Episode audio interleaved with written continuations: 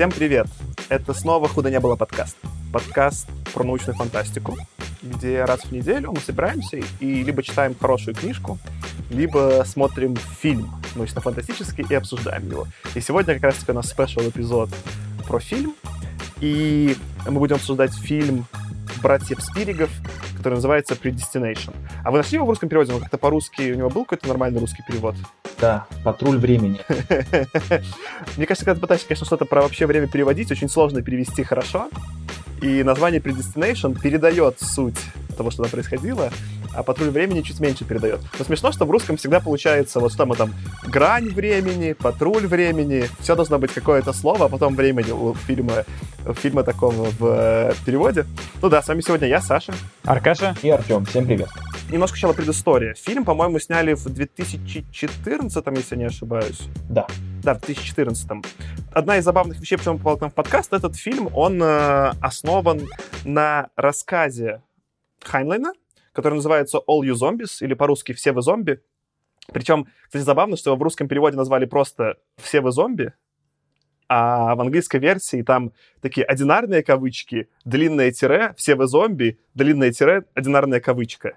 И почему-то вот эту часть э, э, дичи в русском названии решили не, не копировать. И сам рассказ, сейчас я хочу найти, он тоже был написан какие-то там древние, примерно там 60-е, но сейчас скажу точно, в 59 году была вот эта написана короткая история «Все вы зомби» Хайленом, собственно говоря, она стала основой фильма. Мы немножечко это уже русским названием заспойлерили, но теперь просто спойлеры про что, собственно говоря, был фильм. И краткий пересказ. Кто у нас готов сделать пересказ? Мне кажется, что, э, как и любой фильм про путешествие во времени, краткий пересказ будет очень сложный. Давай я, может быть, очень-очень коротко, и, и потом, может быть, э, расскажу про основную суть про временной парадокс, про который фильм повествует. Просто процитирую его, если я правильно его понимаю. В общем, в 1985 году изобрели машину времени. И э, как бы она была поставлена на работу в, в некотором бюро, там каком-то там темпоральном бюро или типа того. И главный герой это агент этого бюро, который путешествует во времени там, в прошлое для того, чтобы по сути, завербовать самого себя в прошлом. И не только завербовать в это агентство, но, по сути, еще и стать своим собственным родителем и быть при этом и отцом, и матерью. При том, что этот человек как бы родился изначально девочкой, но вследствие там определенных проблем после рождения самого себя, ему пришлось стать мужчиной. И именно поэтому он и смог стать отцом самого себя, потому что он одновременно был и мужчиной, и женщиной. Ну, то есть это звучит все абсолютно абсурдно и безумно, и так оно и есть. И, и, и фильм, как бы, он еще довольно-таки понятный. Вот книга была, как мне показалось, значительно хуже. Но, ну, в смысле, не хуже, а в смысле сложнее для понимания. Но основная фишка этого... Почему это называется Predestination? Потому что этот фильм повествует о так называемом парадоксе предопределения который звучит примерно так. Если человек, путешествующий во времени, захочет предотвратить какое-либо произошедшее событие, парадокс предопределения приведет к тому, что путешественник сам поспособствует этому событию или примет в нем непосредственное участие. И, в общем-то, весь фильм мы видели, как этот главный герой периодически сам удивлялся от того, что встречал самого себя, либо в будущем, либо в прошлом. И в итоге закольцевался полностью. Но мы не знаем на самом деле, закольцевался или нет. Мы это обсудим позже, уже когда дойдем до как бы загадки открытого финала и так далее. Спасибо, Тёма, за то, что сделал пересказ. Тут нужно несколько добавить исторического контекста. Ну, очевидно, что и рассказ Хайнлена, этот фильм, это не первый фильм про путешествие во времени. В целом принято считать э, такое осознанное в фантастике появление путешествия во времени с э, машины времени Герберта Уэллса. По-моему, это примерно 1898 год, я могу чуть там плюс-минус пару лет путать. И, собственно говоря, там, там была концепция, что вот изобрет... Э, путешественник во времени изобретает машину и отправляется в будущее. И до вот этого момента, ну, то есть, и, вся, и, собственно говоря, вот мы сами читали какие-то другие рассказы, которые тоже уже упоминают путешествие во времени. У нас, по-моему, это было и в «Маленькой черной сумке» упоминание, и было вот как там смешно играли в американский футбол, по-моему, у Саймака, если я не путаю, да, там типа «Правило 18», по-моему, назывался да, рассказ. Но во всех этих произведениях путешествия во времени не обсуждают саму концепцию путешествия во времени. Они используются просто как некий способ либо переместить людей в очень новый мир, в какое-то супер отдаленное будущее, где что-то изменилось. И, по сути, вот это как, ну, это как путешествие в космосе. Это просто способ куда-то очень далеко уехать, да. Либо из-за того, что это путешествие во времени невозможно, то что-то в наши дни можно как-то вот хитро использовать, чтобы что-то изменилось. То есть, по сути, там везде путешествие во времени не в самом, по-честному, вот э, предположении существует научная фантастика, а просто это как способ какой-то вот новый мир заглянуть, и какие-то новые приключения появились. Но про концепцию вообще путешествия во времени можно рассуждать вполне себе с позиции честной научной фантастики, а что бы это на самом деле значило, и как бы это работало. И там существуют разные подходы, но вот конкретно Хайнен, он первый предложил этот подход casual loop. А как ты сказал, Тем, по-русски это переводят как? Парадокс предопределения. Да, вот парадокс предопределения. Его еще иногда называют в английской версии не casual loop, а bootstrap парадокс. А bootstrap почему? Потому что был, собственно говоря, первый, ну, такой тоже там, скорее всего, длинный рассказ Хайнена еще в 41 году написанный, который назывался By His Bootstraps, в котором он чем-то по сюжету, по-моему, Тёма тоже его прочитал, и по конве он, он довольно похож на, вот, э, собственно говоря, и на All You Zombies, и на фильм Predestination. И Хайнен первый такое предложил. И в, э, в целом, вот, как бы сила Хайнена, что это вполне по себе уже научное предположение. Он берет и такой, типа, по-честному думает, а что, ну, типа, вот, допустим, реально путешествия во времени возможны а, возможны ли они, если возможно, что это будет означать. И парадокс в целом его честь назвали. И вот он, ну, сделал два захода. Первый заход сделал, типа, в 41-м by his bootstraps, потом сделал в 59-м с All You Zombies. И это стало, ну, вот уже фантастикой настоящей про путешествие во времени. Были другие подходы, например, там Азимов пытался про это все рассуждать, ну, там может, соответственно, быть такая трактовка, грубо говоря, вот этих ну, наверное, веток или, ну, деление пространства, что когда мы что-то делаем, Вселенная делится на две, и в каждой какое-то свое там происходит какое-то отделение. Есть какая-то идея, что в целом время, оно, чуть позже про это поговорю, оно может быть там из двух э, осей, не с одной оси, а тогда как бы, грубо говоря, ты можешь вернуться в прошлое, но ничего не можешь изменить, потому что ты просто зритель, то есть, ну, разные были заходы, но вот Хайнен предложил такой первый подход, который можно, в некотором смысле, они к этому даже ссылаются в его рассказах. По сути, это такой подход Урабороса, где самая главная проблема, что если у нас время движется только в одной оси, да, это вот какая-то одна ось, то если ты вдруг можешь во времени путешествовать назад, то ты можешь стать причиной чего-то, что ты сейчас сам делаешь. И это как бы некий парадокс, что ты сам, сам являешься причиной своих же действий, ну, потом, позже. В принципе, он как бы, хотя и кажется таким, ну, несколько, может быть, даже фантазийным, но э, он не противоречит науке, то есть он вполне себе честный. Ну, если мы примем, что такое возможно, то, в принципе, это окей. Ты можешь, ну, то есть, грубо говоря, как там такое сравнение производят, что вот мы же говорим, что у нас тоже есть какие-то парадоксы, например, мы не знаем и не можем узнать, что было до Большого Взрыва. Мы говорим, что вот в какой-то момент случился большой взрыв, да, и от него пошла наша Вселенная, а что было до этого, непонятно. Вот с этим парадоксом что-то такое же получается, типа, вот какая-то эта петля появилась, непонятно, когда она первый раз появилась, и что произошло, но она уже есть, и она существует, и вот в этом парадокс, но в целом она сама по себе не противоречива. И вот эта как раз часть мне очень понравилась, потому что я вот скорее с тобой хочу немножко тему подискутировать. Ты назвал в отзыве на Goodreads это анекдотом, но как раз-таки этот э, рассказ и фильм — это в первый раз про путешествие во времени не анекдот. Есть веселый тон повествования, есть какая-то анекдотичность, ну, в смысле того, что в целом юмор часто на парадоксах основан, да, парадоксы бывают часто основой шутки, и, в общем, любая хорошая шутка в некотором смысле это какой-то парадокс, вынесенный на зрителя, да. Но именно здесь Хайнен очень э, педантично и внимательно пытался описать, что произойдет, если вот такая петля бы существовала. И вот эта часть мне очень понравилась, потому что там реально, когда я проверял, все, все концы сходятся, все продумано, как бы все, все маленькие петельки замыкаются. Вот такая, это некая как, ну не знаю, что ли, как архитектура, вот такой он э, построил э, какое-то красивое здание, оно вполне себе стоит, и это прикольно. Но для меня это был анекдот про, наверное, про несостоятельность э, свободы воли. То есть я больше всего от этой как бы от этого парадокса испытывал какую-то фрустрацию. И в произведениях Хайнлена, и во всем том, что я прочитал, и by His Bootstraps, и про зомби тоже, и в этом фильме. Мне казалось, что, ну, особенно в By His Bootstraps, там, где действительно какой-то юмористический тон и какой-то такой вот немножко издевательский даже в каком-то смысле, у меня была самая сильная фрустрация, потому что он, э, автор проговаривает мысли главного героя, который все, все про, про все понимает на каждом шагу, но продолжает действовать э, так, как типа предопределено. У меня была фрустрация про то, что ну ты же все про все понимаешь. Ну скажи ты что-нибудь другое. Ты же слушал у себя это там в прошлой этой части, этой петли скажи что-нибудь другое, ну скажи, ну скажи, ну почему ты не говоришь, сделай что-нибудь не так. И в Predestination тоже, когда первый раз показали, собственно, подсказку, что это временная петля, когда э, уже Джон, персонаж Джон, который сменил пол, возвращается в прошлое к Джейн, к самой себе в прошлом, когда она там училась в университете, где-то там в университете, кажется. И, собственно, у них происходит свидание. И он все тоже понимает, что он сам будет в итоге отцом как бы ребенка, но из непонятной, из какого-то там чувства любопытства или именно этого самопредопределения ничего не делает иного, кроме как идет по сценарию заранее заготовленному.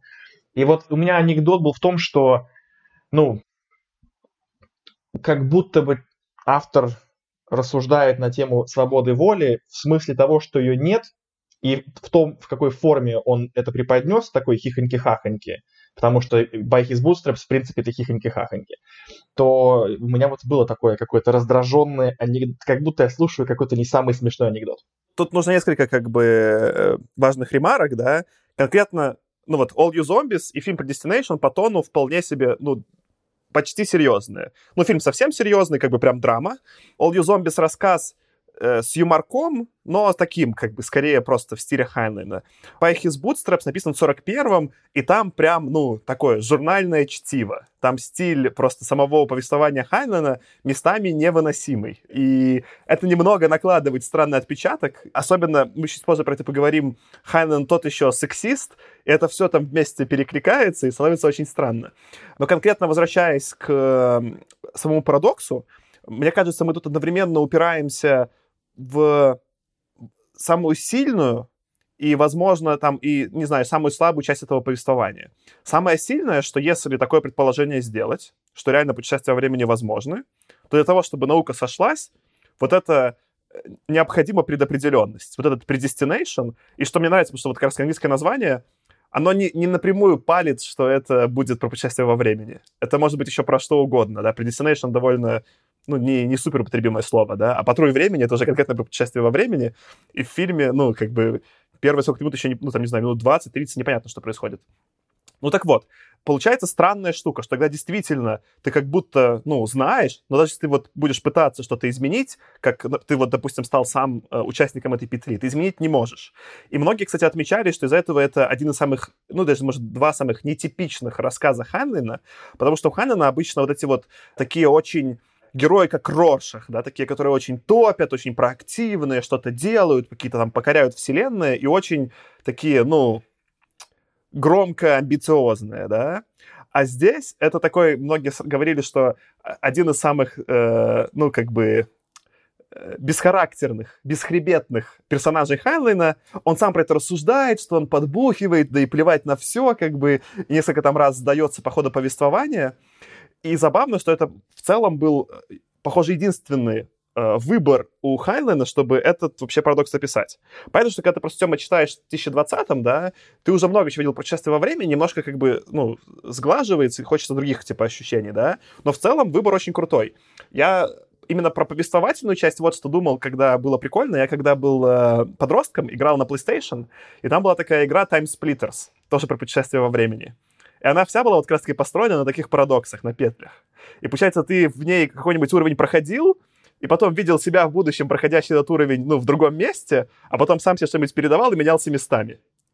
И там был вот как раз такой один момент, когда нужно было какую-то бомбу обезвредить, и ты прыгал в портал и делал свои копии, много копий, чтобы там, условно, один отстреливался от врагов, второй в компе набирал пароль, а третий, не знаю, там что-то еще делал. Но ты, потому что играл за одного чувака в конкретный момент, тебе приходилось все это по, по очереди делать ручками. Ты сначала в первом сегменте босса ты отстреливался, прыгал в портал, выпрыгивал другим чуваком, начинал взламывать компьютер, прыгал в портал, выпрыгивал и что-то делал. И вот в виде видеоигры больше как бы было вот у меня, у меня ощущение этого агентства, да, ну, какой-то вот субъектности, что я влияю на происходящее. Я же вот убиваю там врагов, я что-то еще делаю, да, а немножко в рассказе иногда из этого эта объектность теряется. Кажется, что реально как будто герой ни на что не влияет, хотя по факту влияет, да, и, и это немного создает странное ощущение. Но мне в целом на это все было плевать, потому что вот самое крутое произошло, особенно в фильме. Чуть меньше в Хайнлане, потому что в том числе мне вот он повествование не нравился, но особенно в фильме. Но это прям порождает очень интересные вопросы. Во-первых, что такое свобода воли?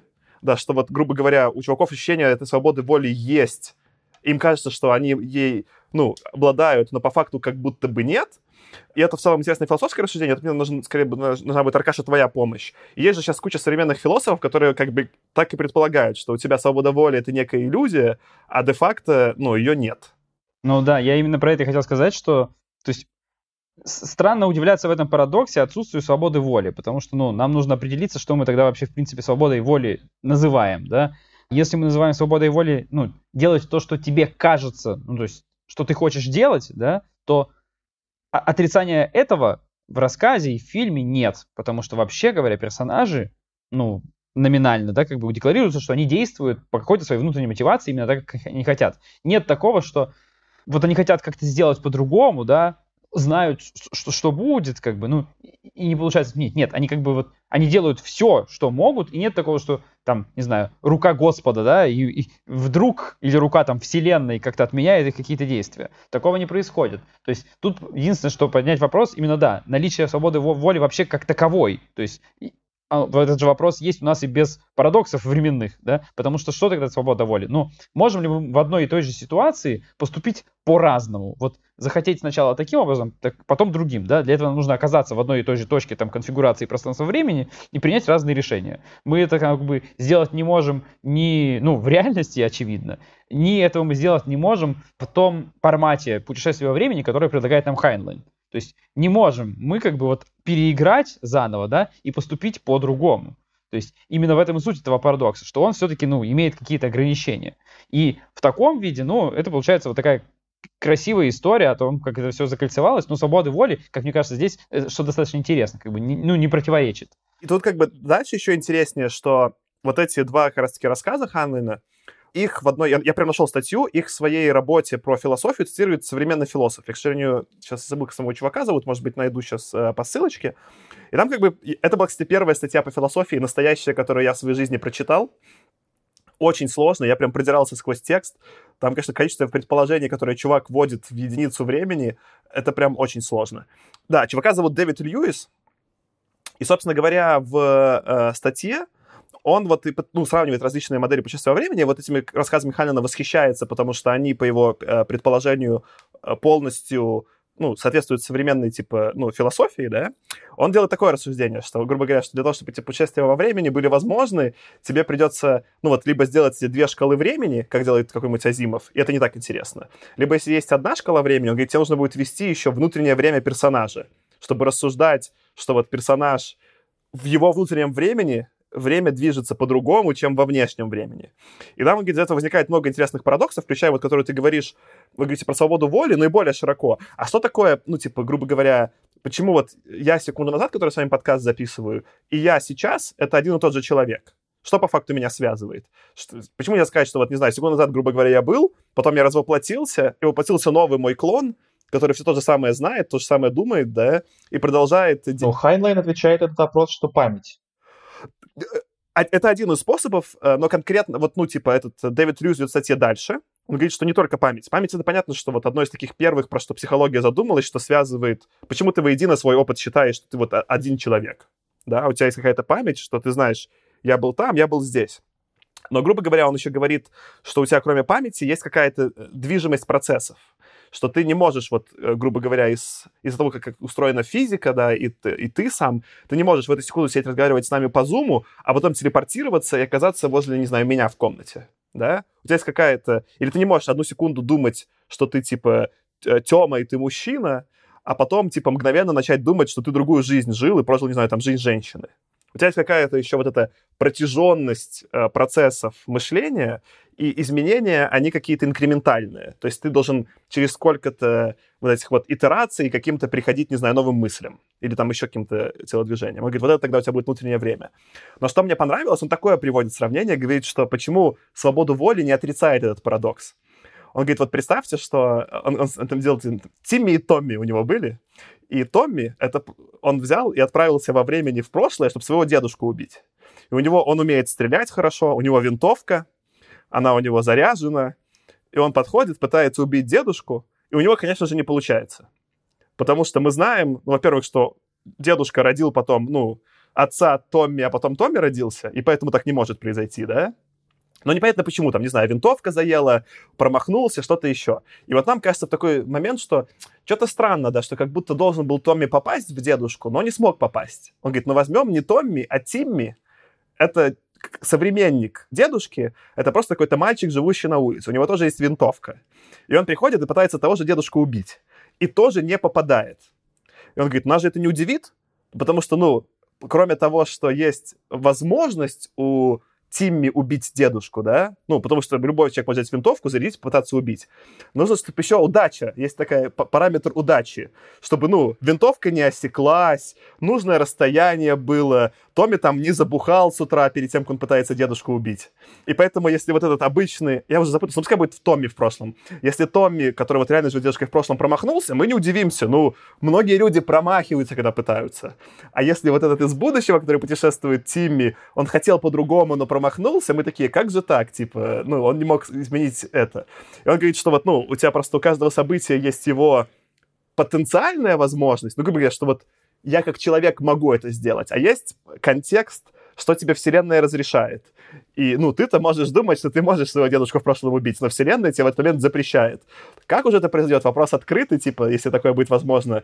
Ты просто вдруг решишь, что нет, это была тупая идея убивать дедушку, не буду так делать, передумаешь. Или ты не знаю, выйдешь, тебя собьет машина, и ты не сможешь найти... Ну, что-то произойдет, что тебя как-то вселенная тебе запретит сделать. Но концептуально ты внутри как бы пытаешься такую вероятность разыграть. И мне это очень понравилось. И в целом понравилось, что вот этот их парадокс, ну, он у философов вызвал, типа, отклик, и они такие, да, в принципе, сходятся. По-моему, Карл Саган еще тоже говорил, что это очень, ну, логичная история. И э, вот, скорее, тут мой главный был конфликт с Хайнленом. Мне сам парадокс очень понравился, а стиль письма Хайнлена очень не понравился. Если еще раз вернуться к э, обсуждению свободы воли versus этот парадокс, то мне было бы интересно в таком случае сесть, значит, за бутылочкой пива с Хайнлайном и, ну, в каком-нибудь там, космическом темпоральном баре и попросить его продолжить его оба рассказа второй петлей. Мне было бы интересно, что бы он сказал на этот счет, потому что когда, э, ну, то, что ты говоришь, Саш, я понимаю, прикольно, но мне интересно просто, каково его мнение. Если бы во второй петле, которую вы нам показали, либо в фильме, либо в книге любой, His Bootstraps или All Zombies, оказалось, что как бы полностью весь цикл уже был отсмотрен человеком, и дальше вроде как, ну, он пошел на второй круг, мне было бы интересно мнение Хайнлайна, что тогда? Продолжил ли бы он тогда этот парадокс и сказал бы, что все предопределено, все равно бы как бы этот второй круг повторил бы первый. Или он бы сказал, что а дальше начинается свобода воли, как про которую говорит Аркаш, что человек может оказаться в, том, в той же точке пространства-времени и принять другое решение. Просто мне интересно мнение Хайма. А что такое второй круг, э, поясни? Ну вот смотри, что у нас происходит, э, вот, допустим, в фильме, как я это понимаю. Значит, когда главный герой убивает себя в будущем, который уже был этим э, взрывателем, у него еще остается его этот тубус с машины времени. И в теории он может вернуться, короче, он может повторить все свои шаги заново, потому что у него есть работающий тубус. Он в теории может как бы вернуться опять в прошлое, повторить все то же самое, и, допустим, попробовать победить в рукопашной схватке этого бомбера, когда тот все-таки смог взорвать бомбу, ну, то есть попробовать заново еще раз это сделать, все, все прожить заново. Вот, мне было бы интересно узнать, Хайнен в этом смысле бы сделал то же самое, и у него бы не получилось, опять не получилось победить этого бомбера, потому что, как бы, как только он отправился еще раз в прошлое, допустим, все его будущие копии тоже по-другому как бы стали действовать, и тот, кто, тот бомбер, который вернулся тоже в прошлое, чтобы взорвать, он уже там, не знаю, по-другому ободрался. Или все-таки мог бы, допустим, этот наш главный герой, грубо говоря, вернуться там на две минуты раньше и там, не знаю, застрелить этого бомбера получше и как бы изменить в итоге этот круг, разомкнуть его. Так как раз Хайнен отвечает однозначно. Нет, такое невозможно, и более того, он не может на второй круг отправиться. Вот как раз-таки в концепции Хайнлена, и она, она супер точно выварена в обоих рассказах, и там при повторном прочтении прям видно, что он все детали типа сводит воедино. Особенно это в Байхитс Бутер заметно, потому что там много действующих персонажей, и там все детальки сведены воедино, что это все так происходит. В, вот в этом э, парадоксе эта петля всегда существует в каком-то одном виде, и она неизменная. Соответственно, если бы он отправился, грубо говоря, не знаю, вот э, конкретно в примере с фильмом после убийства себя в будущем, он куда-то еще пытался отправиться назад, то, очевидно, он просто в эти комнаты не попал, потому что мы эти комнаты видели, он там не находился. Соответственно, если бы он это уже сделал и отправился, то это присутствовало в предыдущих сценах, каким-то образом что-то происходило. Вот смысл, в общем-то, этого парадокса в том и заключается, что во внутреннем времени этого чувака одна линия жизни проходит, и она неизменная. Она вот во внутреннем представлении, во внутреннем времени Джейн, пускай Джейн назовем, или там как начальное имя, да, она проживает одну жизнь, она, они, они, Зейн надо говорить, наверное, да, они проживают одну жизнь конкретного вида. То, что она пересекается со своими предыдущими копиями, это ничего не значит. Соответственно, поэтому и именно поэтому это не развлекательное повествование путешествия во времени, где, не знаю, там, как вот в «Мстителях», да, где все можно переиграть, да, а именно поэтому это, ну, такая научная фантастика, что переиграть ничего нельзя. Все происходит конкретным одним способом. У этого есть вот такая проблематика, что из этого Особенно, когда ты вот, Тёма, наверное, ты смотрел фильм, потом читал рассказ, читал второй рассказ, грубо говоря, когда ты уже концепцию видишь каждый следующий раз, ты, ты понимаешь, что будет каждую секунду э, происходить. Нет никакого удивления. Но первый раз эту концепцию представить, это очень круто. И ну, вот я с этого прям супер кайфанул. Я тоже кайфанул, на самом деле, но просто, наверное, три произведения на одну и ту же тему были уже переборчиком. Но я вот до конца так и не понял, все-таки точно ли Хайнлайн хочет сказать, что петлю можно сделать один раз или нет. Ну, пусть, пусть так. Это все очень сложное обсуждение. Э, это вам не Рик и Морти. Так а в Рике и Морти там же они, ну, у них был другой заход, мини-спойлеры, они там как раз-таки, они уже вот издевались над тем, что если путешествие времени невозможно, ты концы с концами никак нормально не сведешь, тебя ждет хаос и безумие. Так я о чем говорю, да. Там можно особо не думать, там просто фигачишь и все. Мне кажется, Хайнланд все-таки это имел в виду, потому что у него там все четко и закольцовано. Во всяком случае, в All You Zombies, как бы у него вот эта вот петля временная в узел завязана, да, как бы, то есть, и, и, и все дальше идет. Вот в фильме, в фильме, то, что вот добавлено было относительно рассказа, там же у нас вот есть эта история с подрывником, которым у нас оказывается главный герой, собственно, тоже в его там внутреннем каком-то будущем, да, и он сам себя убивает. И вот чего я не понял как раз-таки, и что, мне кажется, ломает все это повествование, это то, почему он себя убивает до тех событий, в которых он уже сам должен был поучаствовать. То есть я просто воспринял это так, что он, есть вот эта сцена в каком-то подвале, да, которой начинается фильм, ну и в которой там э, два раза, уча... три раза, в принципе, участвует наш главный персонаж. Сначала в своей первой ипостаси, как бы потом в своей ипостаси, как бы, которая вот вербует, а потом в третьей ипостаси, когда у него уже крыша поехала. И вот такое ощущение, что того, у кого крыша поехала, убивают до. Мне бы показалась эта идея вот всей этой глобальной закольцованности гораздо более красиво оформленной, если бы в фильме сделали так. Если бы они сделали нашего персонажа от лица, которого повествование идет, и вот его, по, по сути, в середине его жизни внутренней. Если бы он сначала, типа, забил на это все, ну, считает, что, ну, нельзя отменить то, чего нельзя отменить. Потом увидел этот взрыв, почему-то выследил все-таки этого подрывника, не в силах там сдержаться, да, узнал в нем себя и убил бы себя. Тогда бы как раз вся эта история, ну, гладко закольцевалась бы. При этом, ну, это было бы еще красиво, что он еще сам себя как бы родил и сам себя убил, и при этом все работало бы. Но нам почему-то показывают, как будто он себя, вот этого подрывника, в виде подрывника, убил до взрыва. И это странно. Мне сначала показалось... Подожди, можно я секундочку Аркаша прооперирую? Так не до взрыва. Там явно проговорено, что к тому моменту, когда он уже видит безумного подрывника, тот уже сделал все взрывы. И этот принимает решение, что он не хочет, чтобы больше было взрывов, и убивает его после этого. Технически там, может быть, с ней просто не супер гладко продемонстрировать, но так, как Ракаш, как ты описываешь. Он сам, сам себя породил, и сам же потом себя и убил. И там никакого противоречия нет, просто тебе не показывают весь, тебе кусочек его пути от того, как он, как он все взрывает, тебе просто вот кусочек пути не показывают. Ну, и Но ладно. получается, что он тогда взрывы не предотвратил. Нет, не предотвратил. Ну, взрывы были необходимы для того, чтобы, ну, все произошло так, как произошло. То есть взрывы — это то, что нельзя отменить. Если вообще возвращаться вот к истории, которую Саша рассказывал про Тимми и Томми, да, то есть там есть такая гипотеза, что допустим, что путешествия во времени возможны, но тогда сама ткань пространства-времени, там, с точки зрения каких-то там квантовых случайностей, эти случайности вдруг начнут разрешаться таким образом, чтобы все произошло как произошло. То есть в примере Саши, даже если бы Томми там без промаха стреляет свою дедушку, то пуля просто случайно все атомы пули распались бы на составляющие части, которые взаимно аннигилировали бы, ну, просто потому что вот такие случайные квантовые эффекты произошли. То есть ничего, ничего не отменяет того, чтобы твое тело внезапно может распасться на составные части. Да? Просто вероятность этого настолько, настолько мизерная, как бы, что, ну, проще считать, что это невозможно, но в принципе это возможно. И вот тут вот как бы я читал тоже такую теорию, что если вдруг те- теоретически это возможно, да, то оно просто будет происходить так, что какие-то вот квантовые явления будут резолвиться вот случайности, так, чтобы, ну, все равно все произошло, как произошло.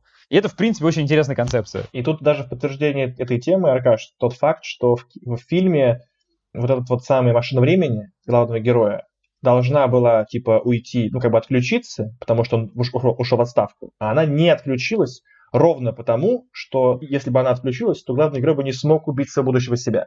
То есть все равно, как бы, история действительно сыграла так, как должна была сыграть. Худо не был. Сейчас немножко хочу поговорить про различия рассказа и фильма. Вот эта дополнительная концовка — это одно из самых главных отличий. Собственно говоря, рассказ был покороче, он просто заканчивается на этапе вербовки, что вот, ну, появляется новый мужчина-агент, а в фильме поступили, типа, дальше и ввели вот эту сцену с безумным физелбомбером, и мне она как раз-таки понравилась. Типа, мне вот э, показалось, что вот эта красивая симметрия, что он сам себя породил и сам себя и убил, что-то в этом было такое зарифмовано прекрасное. Почему просто про это хочу там э, поговорить? То есть, с одной стороны, уже к первоисточнику э, режиссеры, да, там, ну, я не знаю, может быть, сценаристы, да, относились отчасти вольно. Они что-то меняли и добавляли в данном случае для того, чтобы фильм получился лучше. И это успех, и мне очень понравилось. Но все остальное они зачем-то из первоисточника оставили прям один в один как есть. И тогда вот, ну, я вижу, что Аркаша уже улыбается, я, конечно, подвожу к Space Corps. И вообще вот там какая-то... То есть в целом как будто все происходит примерно ну, на Земле, как она у нас, до 85-го. Там все... Вот это наш мир, просто вот петля началась в 85-м, и что-то там произошло. По-моему, в 85-м, да? Но зачем-то ко всему вот к этому абсолютно реалистичному антуражу добавляется тема, что уже есть какие-то полеты в космос, я понимаю, почему Хайнлан пишет ее как безумец в рассказе в 59-м, потому что, во-первых, для него это еще будущее, и хочется полеты в космос, и там начинается вот этот трэш, что мало того, что мужчины летают в космос, а женщин к ним готовят, чтобы они их сексуально обслуживали, и называется их организация, ну, я, я буду как в русском переводе, но по-английски это то- точно так же, типа там, их первая версия называется «девки», которых потом в ангелы переименовывают, но они называют Можно я расшифрую? У меня как раз тут записано, я хочу расшифровать. Девки — это дамские евгенические войска, космическая интербригада.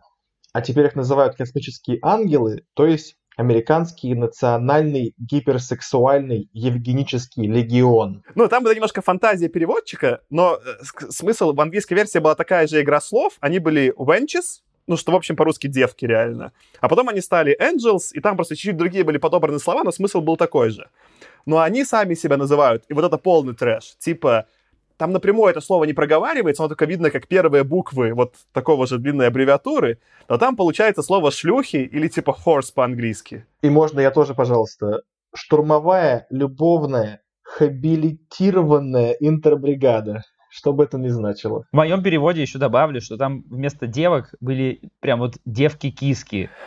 Кошмар. И вот это был тот момент, когда я, у меня была такая же мысль, вот как у Саши, когда я, я сначала посмотрел фильм, я его раньше не смотрел, потом стал читать рассказ. Я думал, что рассказ, ну, в фильме есть все-таки какие-то нестыковки, ну, потому что сложно очень связано про вот такие вещи снять фильм, потому что фильм это все-таки линейное повествование, да, ну, э, тебе сложно вот эту временную сложную структуру закольцевать, как бы так, чтобы еще и зрителя как бы было интересно, и неожиданные моменты он получал неожиданность, а не как бы уже разрешение того, что он и так знает. Вот. Я думал, что в книжке будет, ну, какие-то вещи там поглаже и поинтереснее. Нет, наоборот, я увидел, что мало того, что в книге было меньше, так еще и, ну, вот эта вот самая дикая дичь, я думал, а зачем ее вставили? И я понял, когда я прочитал книгу, вот эти увидел эти девки-киски, я понял, что ну хорошо, хоть ее сгладили. Но почему вы ее не убрали вообще полностью? Почему вы не заменили это просто на каких-нибудь... Почему это не могли быть девушки-астронавты в принципе? Так а я даже больше. Зачем вообще там это субление с астронавтами? Пускай бы она, не знаю, шла и училась на кого угодно. На бухгалтера, э, адвоката, медика. Ну, любую вообще, любую проф... физика, что хочешь. И просто вот эта часть, она хуже всего состарилась. Она прям... Сам Хайнлен, он ужасно сексист. И это прям видно во всех его произведениях, мне прям подгорает, да? Uh, но вот именно здесь, это еще 40-е, 50-е, он там прям совсем, совсем дичь какую-то пишет, да? И она ничего не добавляет к повествованию. Вот если бы из фильма, грубо говоря, вот эту сцену... Ну, то есть Возможно, не ставили ее в фильме, я думал, просто потому что им пришлось сделать этот дизайн их костюмов, вот этих женщин, типа, в космосе, еще какие-то там, типа, спецэффекты нарисовать, это просто красиво было нарисовано. Но вот повествование это ухудшало. Выкидывание вот этой сцены сделало бы фильм вот просто лучше. Ну, в фильме это еще хоть как-то было уместно, потому что они привязали как раз этого самого Робертсона.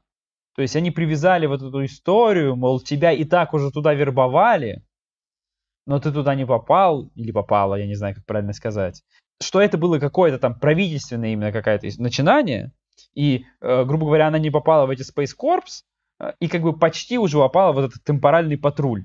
То есть оно как бы связывает за счет того, что это и то, и другое, это какая-то государственная штука. Но я согласен, тут можно было заменить как бы, да, на... Ну, то есть как минимум на девушек-астронавтов. Да просто. ну просто замени это типа, ну, что ФБР. Пускай бы она ФБР типа да, облаялась, да, да, а потом ФБР там... есть еще темпоральное типа, ну вот, подразделение, которое занимается преступлениями во времени. Все. Ну, то, то есть то, что они добавили Робертсона, это, это прикольно. Он немножко такой добавляет реально связь, связь в фильме. Но вот это для меня просто... Я, я часто, когда вот смотрю какие-то экранизации, я как раз таки сторонник первоисточника.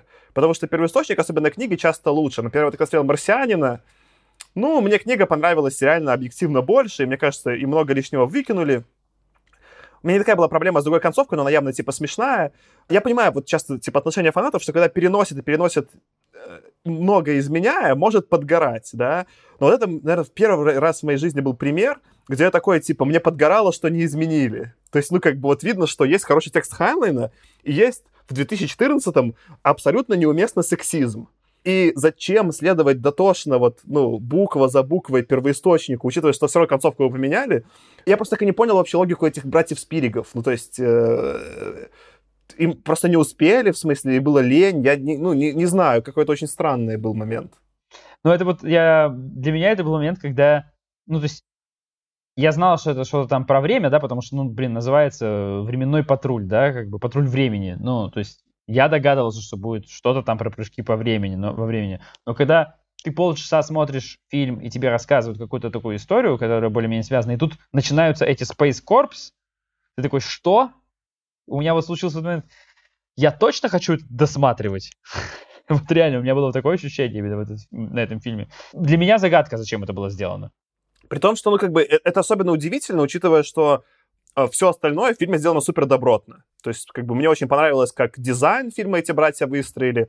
Они как там используют, типа, там цитаты. Я даже вот выписал, там была моя любимая цитата, которую они сделали очень красиво. На нее смотрит после взрыва вверх, э, собственно говоря, главный герой. И там, типа, never do yesterday what should be done tomorrow. Никогда не делай вчера то, что должно быть сделано завтра. То есть там есть какие-то как раз-таки, ну, штуки, которые они очень красиво визуально принесли. Они сами саундтрек написали визуально фильм очень выверенный, очень точный и очень такой, типа, цепляющий взгляд. И вот эта штука вырывала. Но я, я почему еще? Просто я хочу про гендер поговорить, да?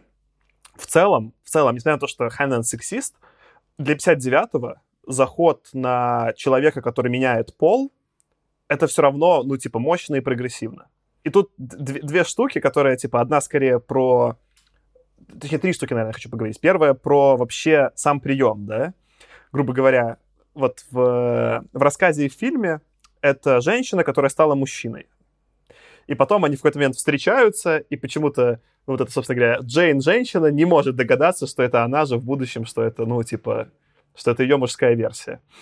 Потому что Тема читала Байхис Стрэпс, там вообще один тот же персонаж, у него там максимум щетина вырастает, и он тоже сам себя не может узнать. И у Хайнена какой-то очень такой, очень дешевая подводка в духе, ну, потому что ты на себя в зеркало смотришь по-другому, чем на других людей, поэтому если ты увидишь самого себя со своими ужимками, ты не узнаешь. Да, во-первых, мне вот это, типа, для меня вот эта скорее тема не сходилась, потому что кажется, ну, можно это, конечно, списать на тоже вот этот сам парадокс, но типа узнаешь, да, и для меня вот это была самая разрывающая часть, что когда входит, собственно говоря, э, Джон в первую сцену в баре, ну, это видно, что это загримированная женщина. Ну, в смысле, или, по крайней мере, видно, что это сильно загримированный, ну, может быть, какой-то там андрогинный персонаж, да, это когда еще в тексте чуть меньше, типа, э, выносит, да, а вот выносит намного сильнее в видео. Но там все еще сложнее, потому что они явно после операции показывают, там есть какая-то вот эта сцена, где идет э, помочиться, собственно говоря, Джон, и стоит голый, и там видна операция, и у него видно, видны шрамы. Во-первых, виден шрам от кесарево сечения, э, когда ребенка, типа, он, ну, типа, тогда еще она рожала, да, и видны шрамы на груди, потому что реально, когда делают операцию по смене пола, у тебя удаляют, типа, ну, собственно говоря, грудь, и у тебя остаются шрамы, вот то, что ее вырезали. И в рассказе Ханнен это какая-то... Он, он ничего про грудь вообще не пишет. Он пишет только про, собственно говоря, живот. И он пишет, что просто такой был волосатый живот у Джона после операции, что не был, типа, шрам заметен. И вот тут, как бы, с одной стороны, они сделали такой шаг вот в сторону уже современного, да, что люди же уже, ну, типа, меняют пол, у них эти шрамы остаются, и в этом смысле, наверное, какая-то более правдоподобная репрезентация. Но она сюжету мешает. В моем представлении, вот, они же потом все-таки используют прием, что после взрыва, когда меняют лицо Джону, оно прям становится другое, и у них какие-то уже такие технологии, что не видно никаких шрамов. Видно, что им прям пересадили новое лицо, да, и оно вот это уже Итан Хоук без, без чего-либо. И непонятно, почему они то не добавили место, где, например, типа Итан Хоук загонял, ну вот, в будущее сделать, не знаю, пластическую операцию еще одну, типа Джону. Ну, что-то, да, то есть э, это можно было добавить. И не знаю, мне показалось грубовато. То есть, во-первых, есть как бы люди, которые, ну, типа, транссексуальные, которые меняют пол, и для них это какой-то, ну, личный, сложный опыт, и вообще эти операции, это все, типа, не очень весело, да. И это немного, во-первых, пошловато показано, да, а с другой стороны еще, типа, ну, вот, больше оставляет вопросов, чем ответов. Не знаю, вот я когда пространивал два, два кусочка, да, перформанс Хоука мне очень понравился. И когда он, собственно, играет этого безумного, просто обросшего бомбера, да, очень правдоподобно, ничего не разрывает. Я смотрю на это вот на полную, ну, как на, на, драму на серьезных щах. А перформанс, хотя это намного более сложная задача, сыграть, типа, женщине-мужчину, да еще правдоподобно, пробивался. Я такой, типа, я вижу, что это вот та же девушка. Я не понимаю, почему. Особенно, когда там, если в этот кадр они стоят вдвоем, Джейн и Джон, и встречаются, да, и они очень похожи. Они прям, ну вот, э, черты лица никак не изменены. И такие оба, то есть, ну, он-то, понятно, знает, она такая, типа, не знаю, какой-то мужчина, да. И я такой, ах. Ну, меня вот в этом моменте больше всего покоробило, ну, даже не то, что... А Джейн как бы не узнает будущего себя как мужчину. Ну, тут еще можно там, не знаю, как-то объяснить тем, что она не, не может помыслить даже себя мужчиной, да, ну, ну, ну, похож, да, зато как бы, ну, она увидела там достойного собеседника, как она говорит. Это ладно, но когда Джон, Джон знает, что, как бы видит Джейн, что это он в прошлом, и сама концепция вообще, что он, зная это, все равно там в итоге переспал с собой, это настолько крипи, я даже вот просто, ну, это, это даже не инцест, это что-то вообще что-то странное. То есть я когда сидел, смотрел, я вообще не понимал, как к этому относиться. То есть у меня не было проблемы раньше, как относиться к такому. Я не задумывался, это типа, что, господи, что это вообще? То есть это очень странно. То есть это можно объяснить опять-таки вот тем, что, ну, у тебя вот эта закольцованность времени, да, вызывает, что, ну, у него возникла вот такая какой-то там внутренний там мотив, сделать именно так, что он хотел именно этого сделать. Но это все равно странно. К слову, то, что само по себе это странно, мне скорее показалось самой сильной частью, потому что вот вызывает очень необычное переживание, да? Соответственно, ты прав, типа, реально, как к этому относиться. И там же явно проговорено еще, что как раз-таки Джейн, она интерсекс. То есть есть, грубо говоря, люди, которые рождаются с набором обоих половых органов, и вот, ну, типа, это как раз такой кейс, технически понимаешь, да, типа, сначала она была женщиной, а потом, типа, это ее же, типа, мужские половые органы, и это, ну, грубо говоря, опять же, если возвращаться в психологию, понятно, что ты, в том числе, в партнере своем ищешь часть черт, которые в тебе присутствуют в том или ином ключе, да, там, типа, если ты посмотришь часто на пары, так или иначе пары, типа, похожи. То есть там это не то, чтобы, знаешь, ну, бывают пары, где совсем, типа, различаются люди, да, но часто они там визуально чем-то похожи, да. С одной стороны, да, вот эта часть про романтическое, насколько ты там сам себя любишь, интересный разгон, да. А второе, насколько ты сам себя во времени сам к себе относишься, да что, грубо говоря, там все время этот физлбомбер торкает, так я же это ты, будь ко мне, типа, симпатию прояви, да, эмпатию. А он такой, нет, ты убийца, да. А с другой стороны, там, он заботится сам о себе, чтобы он сам появился.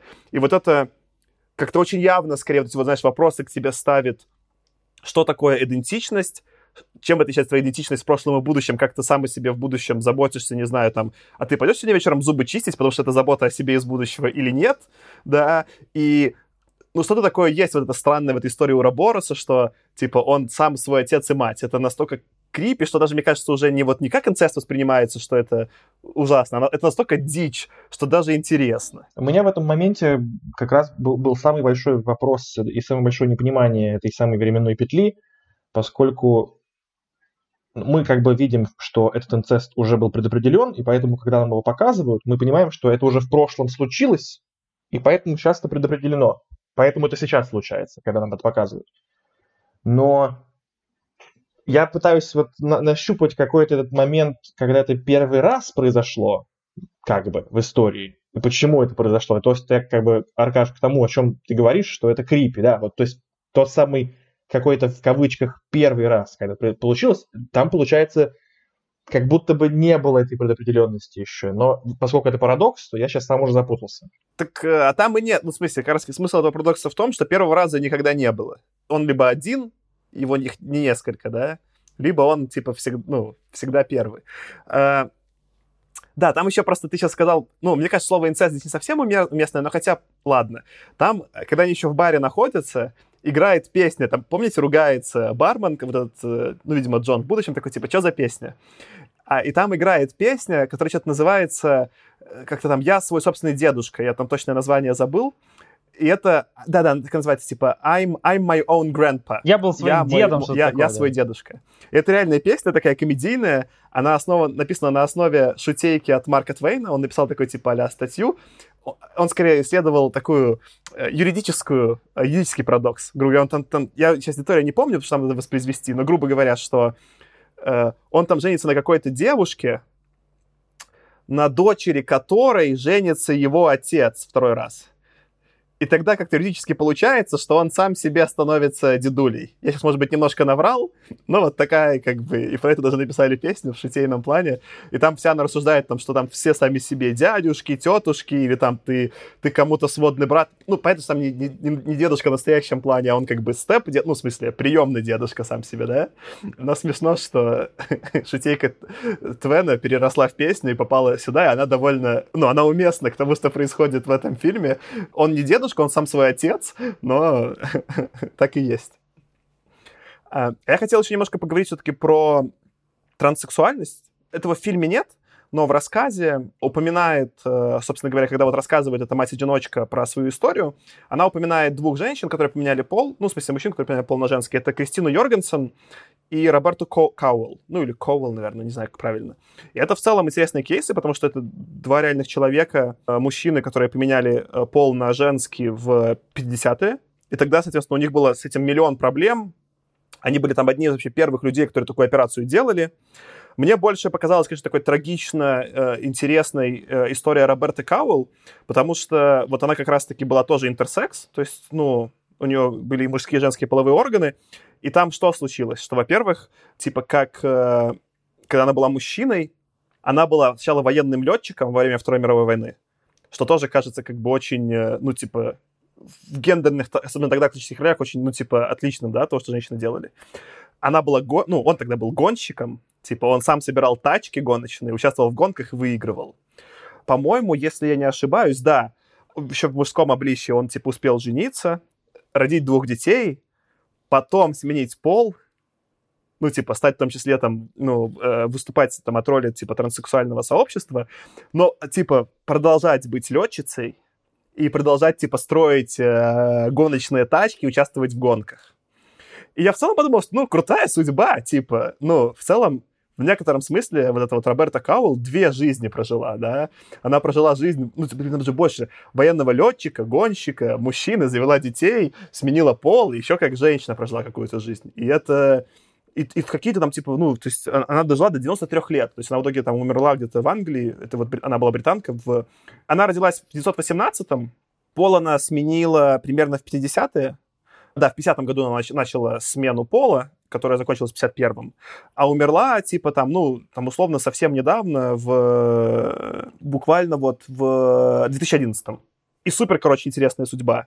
А вторая, Кристина Йоргенсен, естественно, она была американка. Ну, типа, он сначала был американком. Американцем. Он, во-первых, тоже служила в, ну, во Второй мировой в армии. Ну, типа, участвовала во Второй мировой на передовой. И потом сменила пол. И у нее начались прям проблемы. Она пыталась... Сейчас она уже была женщиной, то есть она, получается, пыталась выйти замуж.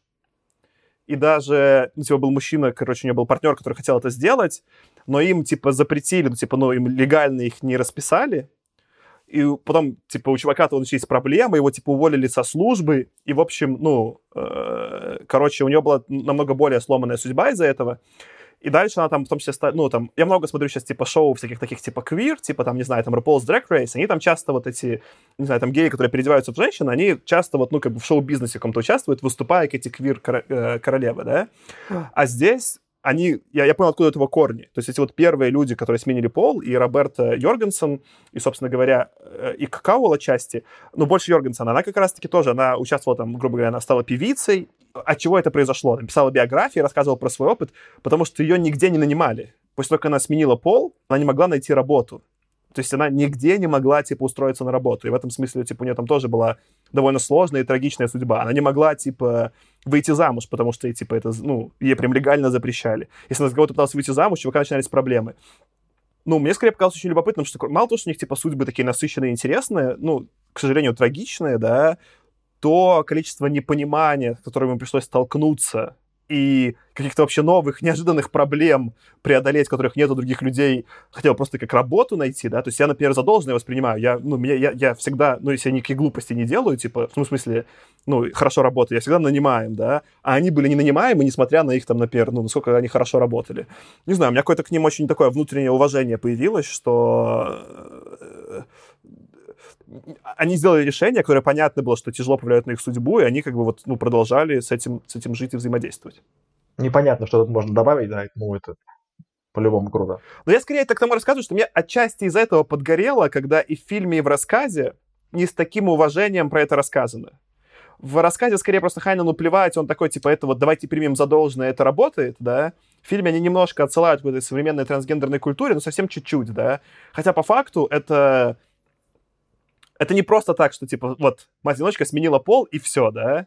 Из этого много социальных последствий, много, ну, как бы там, и современных. Ну, то есть это какой-то большой очень пласт культуры, который ни фильму, ни рассказу не интересен.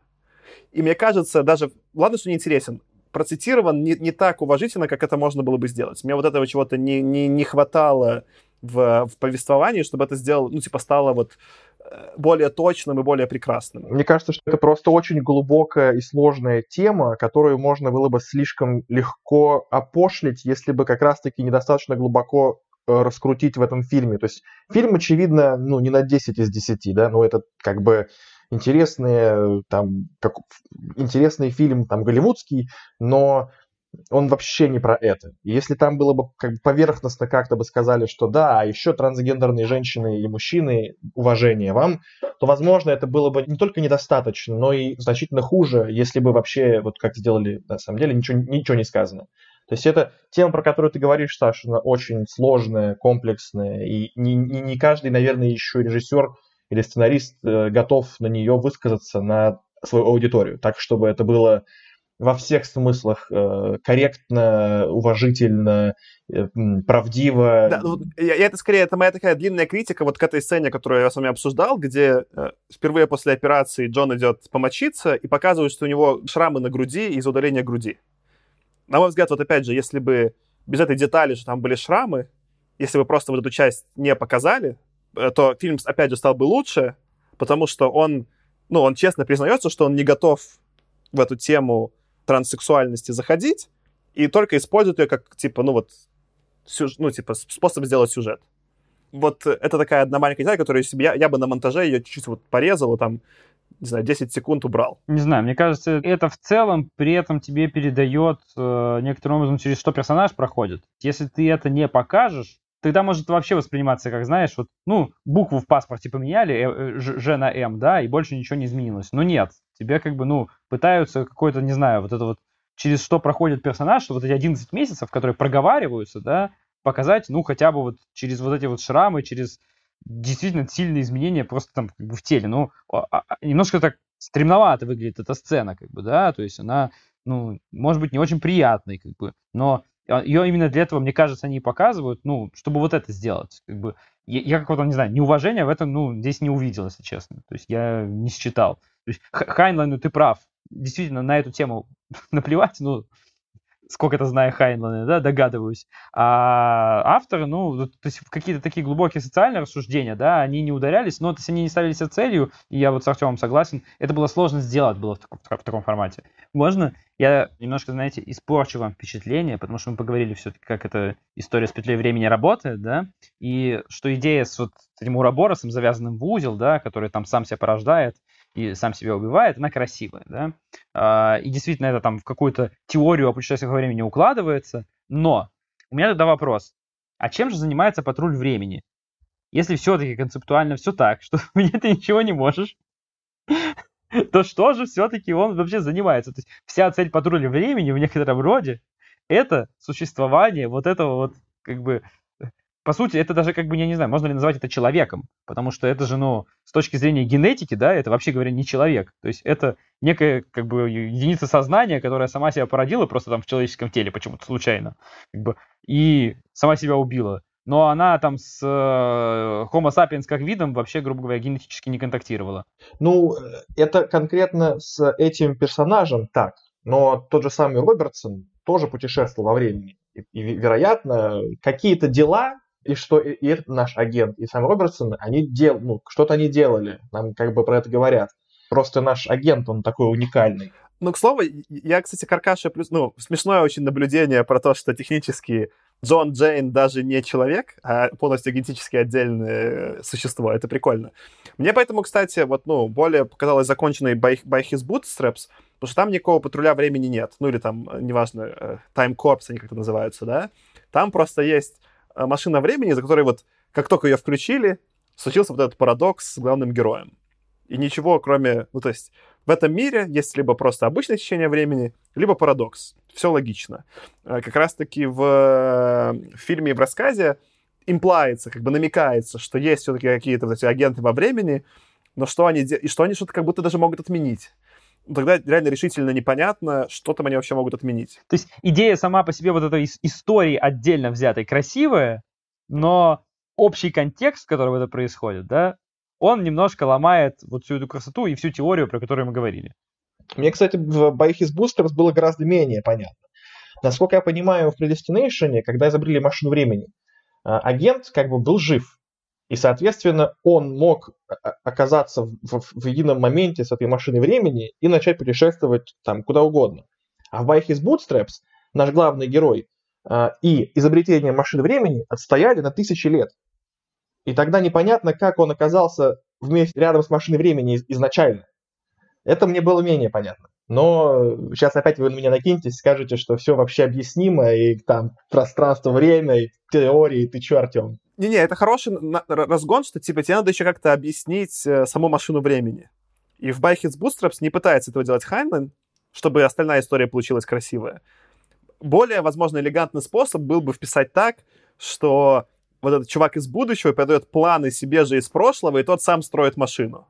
И тогда у нас как бы и машина в петле построена, и путешествуют они в петле, все хорошо, все сошлось, да. Но в обоих рассказах, ну и в фильме, машина была изобретена где-то кем-то другим в стороне. Не очень понятно кем, не очень понятно в какой момент, не очень понятно, как другие люди ее используют.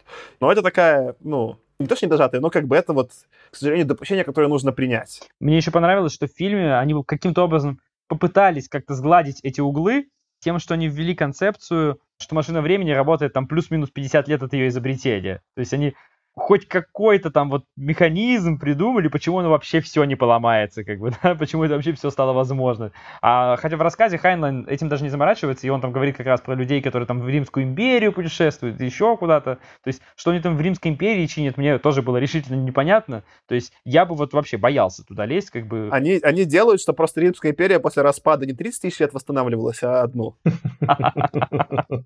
И, судя по всему, у них получилось. Да. Отсылочка к Казимову. Агент э, Раз уж мы просто начали про, немножко сравнивать рассказ и фильм, там еще именно про машину пару смешных отличий. Первое, что, ну, у них в фильме это такой маленький чемоданчик, ну, видно, что он какой-то тяжелый, но какой-то очень, ну, такой, понятно, да. А в книге там явно написано, что он весит каких-то там, типа, 80 фунтов. Ну, он какой-то, типа, там, 20-30 килограмм. Ну, то есть то, что они там таскают, это какая-то очень э, тяжелая штука, и не такая, что ты с ней можешь по лестнице весело бежать. А второе, что, ну, грубо говоря, в фильме они сделали красиво, что ты просто куда-то перемещаешься во времени, и хопа там появляешься, и, ну, никакого, условно, спецэффекта нет. А в, рассказ, в обоих рассказах, типа, Ханна, это был некий явный, как, ну, портал, скорее, как в Рике и Морти. И там явно проговаривалось, что если ты мимо этого краешка портала коснешься, то тебе там руку отрежет, ногу, ну вот ровненько. То есть там чувак вез чемоданчик, он типа зацепил край портала, пол чемоданчика не проехало, и поэтому, когда у них машине времени, они бросали сетку, которая типа схватывала того, кого нужно переместить, он точно тогда попадал вот, ну, в, эти, в, в края машины времени, и у него все на месте оставалось. Худо не был. Ну что, погнали тогда давайте какие-то итоги про, про фильмы подведем, вообще про фильм поговорим. Мне в целом фильм понравился. Я с тобой согласен, Тёма, что это не 10 из 10, я, по-моему, поставил 7 из 10. Мне кажется, как кино, это хорошее, ну, фантастическое кино. Что меня вот особенно порадовало, да, это в целом Итан Хоук и его отыгрыш. Я просто, ну, я с каждой сцены с ним кайфовал как он еще играет телом, когда он просто появляется в баре, красиво протирает все эти стаканчики, движется, наливает пиво, взаимодействует вот, ну, в ну, вот просто какая-то очень такая висцеральная, такая прям живая сцена. Прям вот я в бар этот поверил, да. Там, кстати, еще из смешных моментов, что он же бутылку ставит, что если ты мне расскажешь историю, которая меня удивит, я, я тебе бутылку, типа, ты выиграешь, да? И я не помню, по-моему, в фильме они говорят, что в итоге Джейн выигрывает бутылку, но по факту в рассказе написано, что нет. Ну, бутылку как будто выигрывает сам Джон, потому что его не удивило, но по факту это парадокс, непонятно, потому что кто-то из них точно выиграл бутылку, и он, чтобы ничего не разошлось, возвращается и бутылочку забирает. Если я правильно помню, в книге говорится в рассказе, что он забирает бутылку как, ну, уже будущий он, ну, то есть Итан Хоук, условно, забирает бутылку и говорит, что, ну, в конце концов, я же ее выиграл. То есть он, как, там вот эта шутка еще есть, но все равно он ее выиграл в любом случае. А в фильме он, когда уже отправляется на пенсию, перед отправкой на пенсию, он хватает эту бутылку и вместе с ней перемещается в 75-й год. И мы видим потрясающую рекламу виски Дюарс, которая прямо вот тебе прям так смотрит, как какая-нибудь Балтика или Сибирская корона в... У Бекмаметова. Да, у Бекмаметова, да, абсолютно. Так вот, э, это хорошо, что ты про это Тёма сказал. И вот это тоже вторая супер крутая... То есть есть Итан Хоук, который просто, я бы ради только его вот перформанса, ради его игры посмотрел фильм, да? Вторая часть, что вот этих братьев Спиригов получается хорошо, они сами написали музыку, и они такого из дизайнерского бэкграунда. И это заметно. Визуально фильм очень выверенный. Этот стакан с виски очень красиво смотрится. Там все время очень хорошо подобраны цвета. Там еще вот этот момент, что после взрыва у него типа один зрачок искусственный, и реально Итан Хоук все время ходит в линзе, у него на втором глазе другой значок, если вы присмотритесь. Я реально проверил, во всех сценах у него один из зрачков, типа, ну, не круглой формы и большой. И вот это вот внимание к деталям именно визуальным, оно очень к себе привлекает. И вот э, визуально, музыкально, с точки зрения идеи и игры Итана Хоука, это очень такой эстетско Э, красивый фильм. Но есть в нем и проблемы. Есть вот то, что какие-то темы просто так остаются за скобками, типа транссексуальности. Есть игра все-таки этой Сары Снук, которую скорее ее грим, который я не до конца купил вот в ее э, мужском обличии, особенно в старом. Она еще когда молодая, более-менее, но когда она именно старая, ее старый грим, ну, ну, не знаю. Драки, там драки так нелепо сняты, там просто, ну, это, это очень, это вот как... Я так хочу, чтобы кунг-фу было часто в потому что драки просто невыносимые. И в целом вот с этим всем сетапом фильм немножко холодный. То есть я так и не поверил, что с этими безумными девками, да, вот которые там... Я не очень поверил, что есть какой-то большой мир, вне вот этих красиво выстроенных сцен в каждом конкретном каком-то антураже. Вот, поэтому в целом кайфанул, но хотелось что-то вот скорее большего. Ну, я тут соглашусь, Итан Хоук мне тоже понравился, однако, однако, у меня была такая мысль, что я бы его заменил. Я бы его заменил, знаете, на кого? Знаете, на кого? Я бы заменил его на Ди Каприо, потому что он тогда на Джона Джейн был бы гораздо больше похож. Просто, ну, как бы, это история про то, что вот эта вот девушка, когда Сара Снук, кажется, ее зовут, она просто, ну, по типажу совершенно не похожа на Итана Хоука. Он ее, по-моему, на голову выше там вообще. Это просто невозможно пытаются там как-то сгладить, но, но, блин, у него другая совершенно форма черепа. А если бы там был Ди Каприо, вот, вот тогда вот... Я, с Итаном Хоуком была проблема. Я такой, а, так это в него превратилось. Ну, блин, он же совсем не похож. Ну, ладно, я поверю, как бы, прикольная идея. Но если бы на его месте был Ди Каприо, я бы тогда, а, так это вот это было обожженное лицо. И я бы вот тогда гораздо больше поразился. Ну и вот, мне кажется, Ди Каприо бы подошла такая роль. Круто, круто, но я другое предложу. Смотри, мне все-таки Итан Хоук очень понравился, но идея с Ди Каприо покупаю. Рекаст. Сару Снук заменяем на Тильду Свинтон. Неплохо. И это Тильда Свинтон, которая потом Итан Хоук. Но О, да, неплохо. э, Почему это произошло? Почему так все? Просто потому, что не смогли собрать нормальный каст, и им пришлось вводить тему со взрывом и сменой лица. Потому что, собственно, они потому и не похожи. Они ровно потому и не похожи. Но на тему того, что они совершенно разного по комплекции, по росту, да, это очевидно. Ну, мне тоже было казалось, что это факап какой-то. Не, ну это не а Тильда факап, Свинтон но- еще довольно андрогинная, как бы она вот, ну, хорошо бы и в мужской и женской роли вполне себе смотрелась. Ну да, ну, тут стоит отдать рядом должное, у них был очень ограниченный бюджет. В рамках того бюджета, в котором они это сделали, это все равно великолепно. Но э, в рамках ну, моих глобальных пожеланий от фильма э, можно было лучше. Ну да, то есть у него, кстати, у него и сборы, я так понял, что довольно скромные какие-то были, в отличие от бюджета. То есть он там собрал что-то типа, ну, 4 миллионов долларов. Вот. Но при этом, как бы, да, я согласен с точки зрения вот того, как это все выглядит, как это снято, как это, ну, что большинство фи- вещей в фильме работает, это очень круто, учитывая действительно вот тот бюджет, который у них был. Тёма, что-то хочешь добавить еще про сам фильм? Ну, наверное, нет. Я тоже хочу отдать дань уважения э, Итану Хоуку. Он мне уже давно нравится как актер, но действительно стиль вообще в этом фильме просто пот- пот- потрясающий. Он даже перекрывал для меня какие-то элементы, которые я не вполне ну, догонял с точки зрения смысла, но мне просто было визуально очень классно. Пожалуй, все. Я бы вот еще добавил, что на, на удивление многие вещи, которые, ну, с, с этими прыжками во времени часто бывает, что ты такой, а, вот тут так сейчас будет, и такой ждешь 10 минут, и в итоге так, так и происходит. Здесь были вещи, которые, ну, меня обманули, которые меня удивили по ходу. Были вещи, которые там не очень стыковались, ну, я про них уже говорил, да. То есть, мне кажется, может быть, это минус русского перевода, который я смотрел. Может быть, это уже как раз как-то перезапутанность сложилась. Но вот у меня Ураборос са- сам себя загрызть не смог стройно. Хотя, как вы говорите, видимо, он грызет-то себя вполне стройно в фильме. Но даже вот как бы с учетом этого мне в целом вполне понравилось. Ну, и за исключением, конечно, Space Corps. Space Corps это просто, ну, кринжово очень было. Ну, кстати, реально дело может быть отчасти в переводе, потому что я смотрел на английском, и они довольно короткими фразами, то есть хотя фильм довольно длинный, но они очень так как стихами, они что-то такое, типа, одно говорят, и потом там длинные паузы. И в английском слова были очень точно подобраны. У меня такое иногда еще вот ощущение, когда я- это меньше, ну, типа, портит, но я когда фильмы Marvel смотрю в русском переводе, там тоже часть вот этой вот, э, скорее, крутости комиксной вот в словах теряется. И в английской версии все было четенько. Прям, ну вот, я ни, ни, ну, ни на секундочку не отвлекся, и темп они хорошо выдержали. Но в русской, может быть, они что-то... Ну, опять же, predestination. У тебя нет слова... У тебя даже нет эквивалента слова predestination. Ну, предопределенность, но это не совсем то в русском, и вот начинается какая-то заморочь.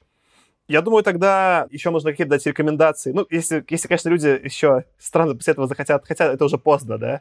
Но петля времени. Пускай люди какие-то, которые найдут фильм, посмотрят до подкаста, что-то там запутается.